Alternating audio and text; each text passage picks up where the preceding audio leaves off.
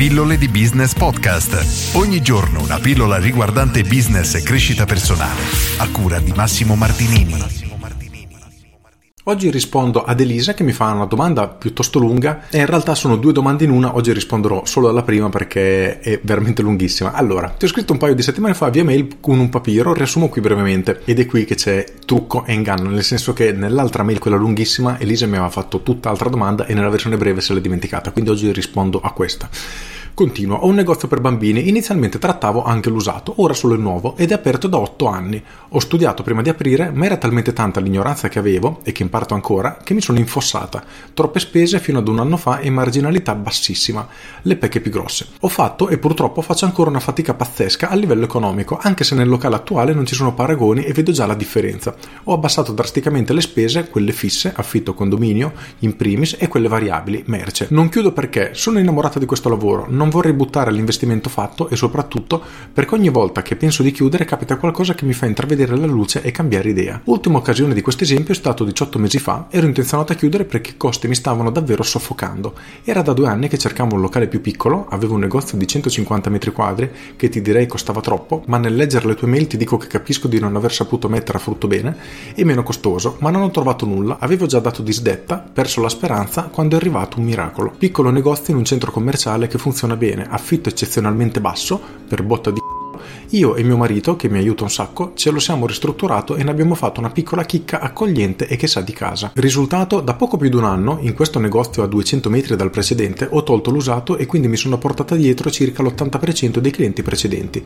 ma era in conto. Ed il rimanente 20% comunque mi saluta con entusiasmo. Sono riuscita, soffocando un po', a tappare alcune pendenze precedenti e ad abbassare tantissimo le spese e ad avere anche un incremento del fatturato. Leggo con entusiasmo le tue pillole, alcune cose le conoscevo già un po', altre per nulla, ma sono tutte molto molto utili e tanti piccoli accorgimenti li sto già mettendo in pratica con risultato. Mi spavento nel presente per la mancanza di guadagno, è terribilmente demotivante, ma da un prospetto fatto con Excel la cosa già da questa stagione e per la prima volta dovrebbe migliorare nettamente e mi spaventa il futuro per la criticità del settore nel quale ho scelto di investire.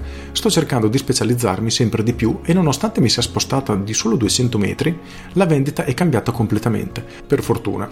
Grazieissimo Elisa. Allora, qui Elisa si trova in una situazione tipica che hanno tantissimi negozianti che vendono merce non propria, quindi che vendono qualcosa di altri, che sono dei semplici rivenditori. Questo è un problema incredibilmente importante oggi, soprattutto oggi, dieci anni fa non esisteva questo problema, oggi è terribile perché ci sarà sempre qualcuno che vende le vostre stesse cose a dei prezzi molto molto più bassi. Primo tra tutti Amazon, spedisce la roba a casa e costa anche meno. Quindi la situazione è molto critica. Addirittura c'è una situazione nella quale le persone vanno in negozio, provano vestiti, succede spesso nelle scarpe, vanno ad esempio a provarsi le scarpe per trovare il numero adatto a loro e poi tornano a casa e le ordinano o su eBay anni fa oppure oggi su Amazon, molto più probabile. E questo è un vero, vero, vero problema. Ora, la criticità del negozio fisico, principalmente di quello descritto da Elisa, sono due. La prima è che ha dei margini incredibilmente bassi e qui purtroppo non ci puoi fare nulla perché non sei tu che decidi i prezzi ma in base al prodotto che vendi. Questo è veramente importante. Il secondo è la scalabilità del tuo business, nel senso che comunque più di un tot di vendite non potrai mai fare perché il pubblico di riferimento è quello e vendi nella tua zona e quindi sei limitata. Questo è un altro problema. In ogni caso esistono sempre delle soluzioni per praticamente qualunque settore e questo è uno di quelli. Allora facciamo un passettino indietro. Punto numero uno, tu hai lavorato tantissimo per abbattere le spese e questo è assolutamente corretto, però dobbiamo tenere a mente una cosa. Noi possiamo abbassare le spese fino a un certo livello, ne ho parlato nell'ultimo webinar che avevo fatto, ma più che portarla ad esempio a zero, se per qualche miracolo riesci a portare le spese a zero, ma meno di così non potrai andare. Al contrario, nel momento che cerchi di aumentare le vendite e il tuo fatturato, lì non c'è limite perché puoi vendere in maniera pressoché illimitata. Quindi c'è un grandissimo divario di potenzialità nel abbassare le spese o nel cercare di aumentare il fatturato. Nella situazione critica in cui eri, in ogni caso hai fatto bene a tagliare al massimo le spese per cercare di risalire e rimetterti in piano, come mi è scritto, sei riuscita il più velocemente possibile, quindi questo è ottimo. Ora, come fare per sbloccare la tua attività?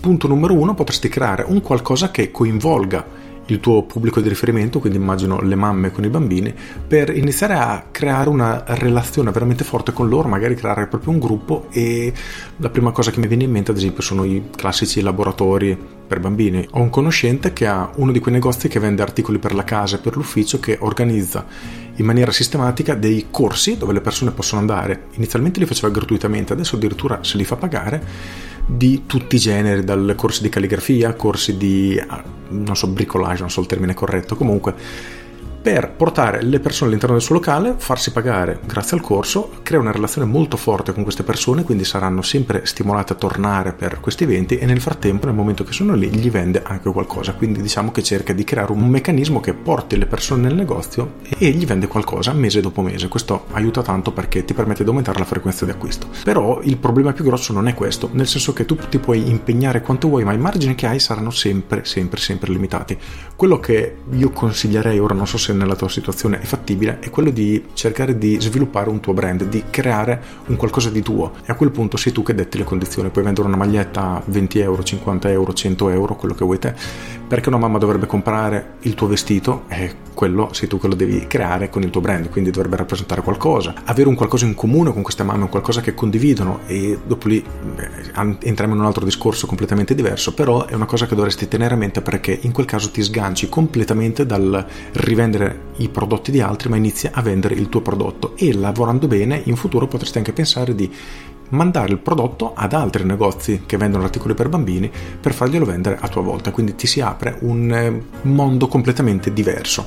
E questo è, sarebbe assolutamente da tenere in considerazione perché passi dall'essere un lavoratore autonomo quasi dipendente di te stesso a imprenditore, quindi assolutamente importante. Cos'altro aggiungere? Direi nulla, in questa mail mi avevi indicato questo, quindi ti ho risposto a questo, mm, prossimamente ti rispondo alla domanda delle bambole, ma il concetto è questo ed è una cosa che più o meno accomuna tutti i negozi locali, tranne alcuni casi proprio rari, tipo le tabaccherie che, poverine, non possono fare nulla, è una situazione veramente difficile nella maggior parte dei casi ci si può sempre creare un qualcosa per riuscire a smuovere un po' la situazione, iniziare a ragionare e a vedere il proprio business con una mente più imprenditoriale e meno da libri professionisti. Con questo è tutto, spero di aver dato qualche spunto a Elisa ed altre persone che hanno negozi fisici. Io sono Massimo Martinini e ci sentiamo domani. Ciao! Aggiungo, adesso faccio una domanda molto brutta, perché un cliente dovrebbe venire nel tuo locale rispetto che andare in qualcuno dei tuoi concorrenti. Nella maggior parte dei casi non c'è una risposta vera se non perché nel momento che le persone entrano nel centro commerciale io sono in una zona molto comoda per loro. Ecco, diciamo che non è proprio uno dei vantaggi principali su cui appoggerei tutto il mio business, quindi assolutamente devi riuscire a fare quello switch di mentalità, quel cambio di mentalità che ti permetterà davvero di ragionare come imprenditore e creare delle basi molto molto solide. Con questo è tutto davvero e ti saluto. Ciao!